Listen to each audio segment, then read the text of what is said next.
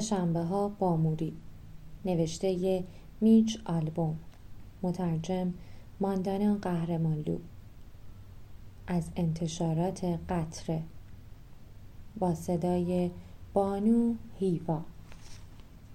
صفحه پنجاه و دو جلسه توجیهی.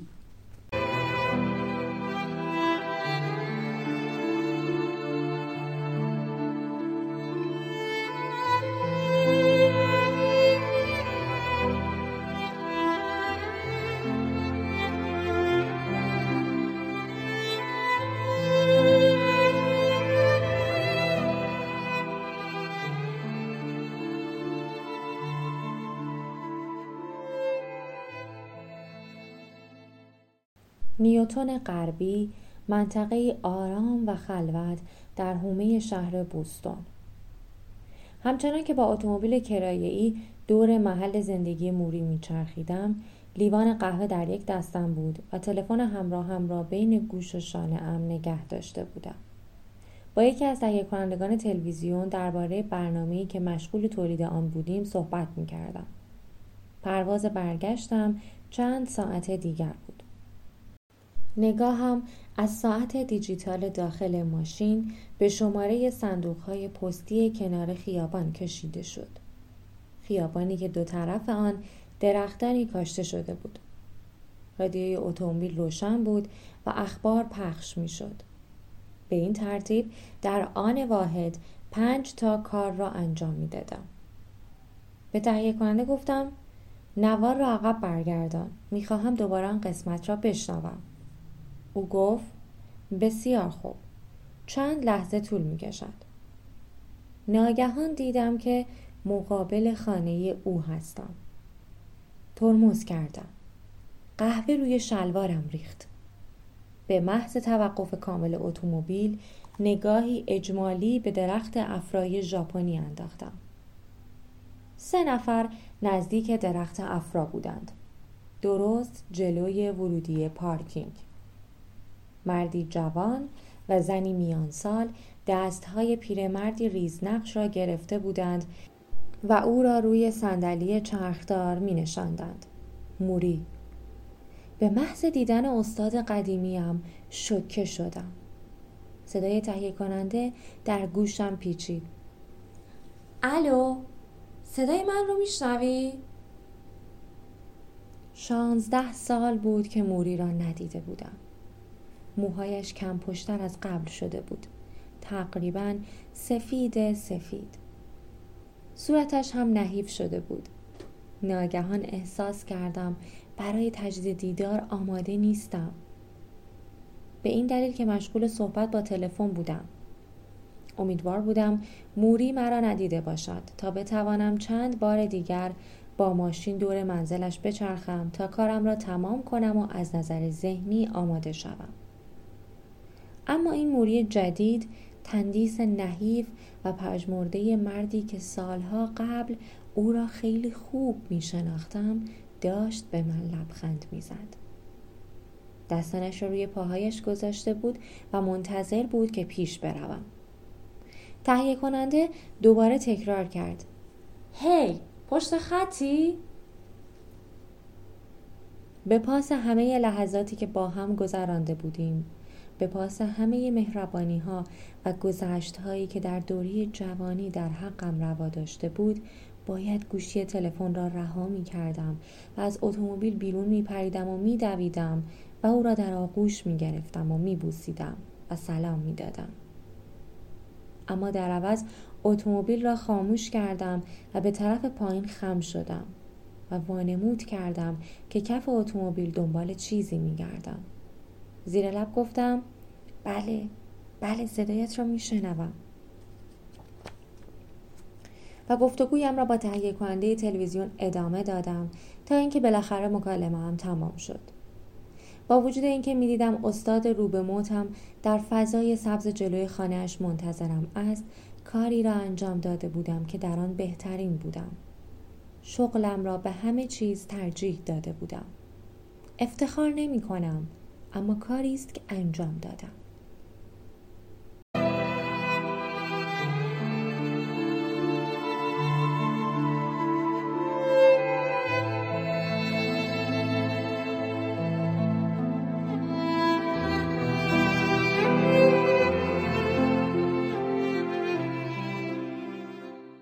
و پنج دقیقه بعد موری مرا در آغوش خود نگه داشته بود. موهای کمپشتش گونه ام را نوازش می‌داد.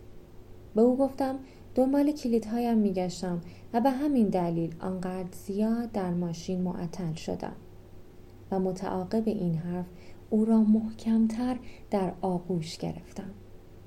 شاید اینطور می‌خواستم دروغ کوچکم را له و لورده کنم.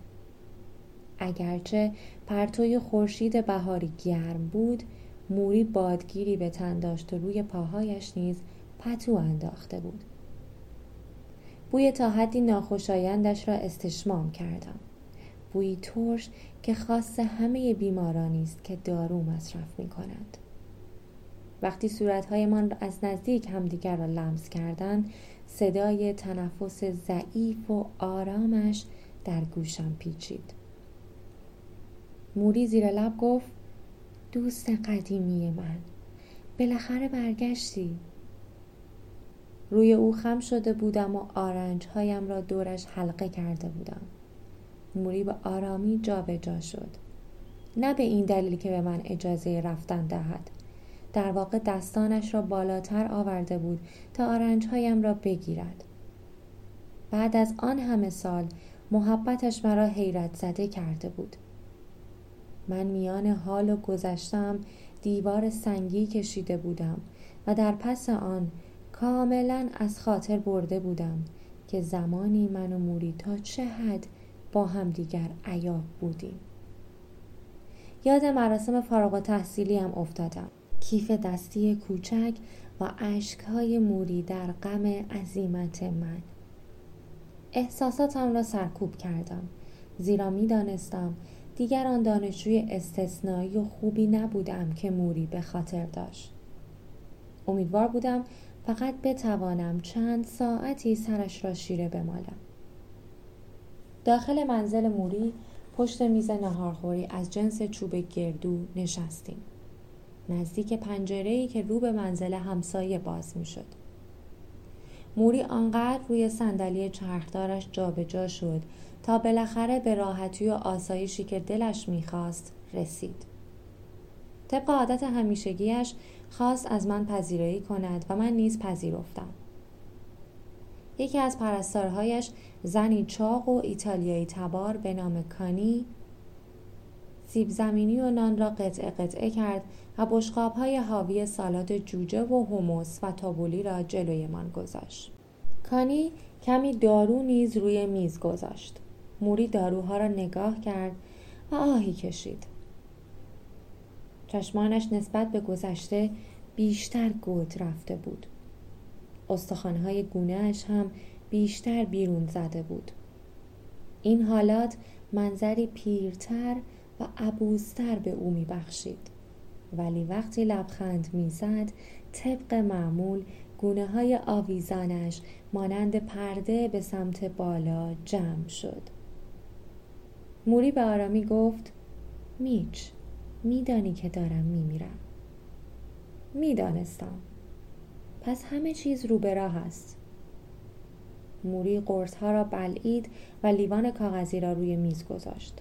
نفس عمیقی کشید و بازدمش را بیرون داد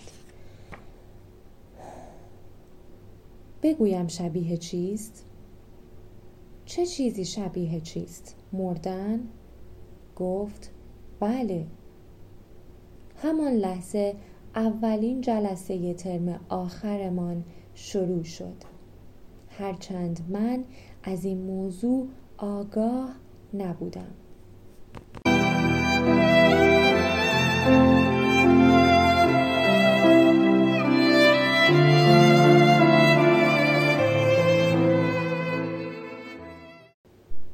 ترم اول دانشگاه. موری مسنتر از اکثر استادان. من نیز جوانتر از اکثر دانشجویان. فقط یک سال است که از دبیرستان فارغ و تحصیل شدم. برای اینکه خودم را بزرگتر نشان دهم در دانشکده گرمکن کهنه خاکستری می پوشم. در باشگاهی همان حوالی تمرین مشت زنی می کنم و با سیگار خاموشی گوشه لب این طرف و آن طرف می روم. هرچند سیگار نمی کشم. مرکوری کوگار قدیمی و زوار در رفته ای میرانم شیشه هایش را کاملا پایین می‌کشم و صدای آهنگ را تا آخر بلند می‌کنم در میان خشونت زور قدرت بزرگی و جدیت پی هویتم میگردم. فقط آرامش موری است که جذبم می کند چون مرا به سان کودکی نمی نگرد که می خواهد خودش را بزرگتر از سنش نشان دهد. از این رو من هم احساس راحتی می کنم ترم اول به پایان می رسد خودم را برای ترم دوم آماده می کنم او در نمره دادن سختگیر نیست. به رتبه و نمره خیلی اهمیت نمی دهد می‌گویند زمان جنگ ویتنام یک سال به همه دانشجویان پسر نمره الف داده تا کمکشان کند راهی خدمت نظام نشوند. کم کم به موری می‌گویم مربی. مثل دورانی که معلم دو میدانی دبیرستانم را مربی صدا می زدم. موری این لقب را میپسندد. می‌گوید مربی. من مربیت خواهم بود و تو هم می توانی بازی کنم باشی. می توانی تمام بخش های دوست داشتنی زندگی را بازی کنی. بخش هایی که سن من اجازه نمی دهد آنها را بازی کنم. گهگاه در کافتریا با هم غذا می خوریم موری از من هم بی است. که البته این باعث لذتم می شود به جای جویدن لغمش حرف می‌زند و با دهان باز میخندد. افکار هیجان انگیزش با خورده های زرد رنگ ساندویچ و تخم بیرون میپرند که البته این موضوع باعث خنده هم می شود. لحظاتی که کنارش هستم فقط دو آرزوی قلبی دارم. در آغوش گرفتنش و دادن دستمال سفره به او.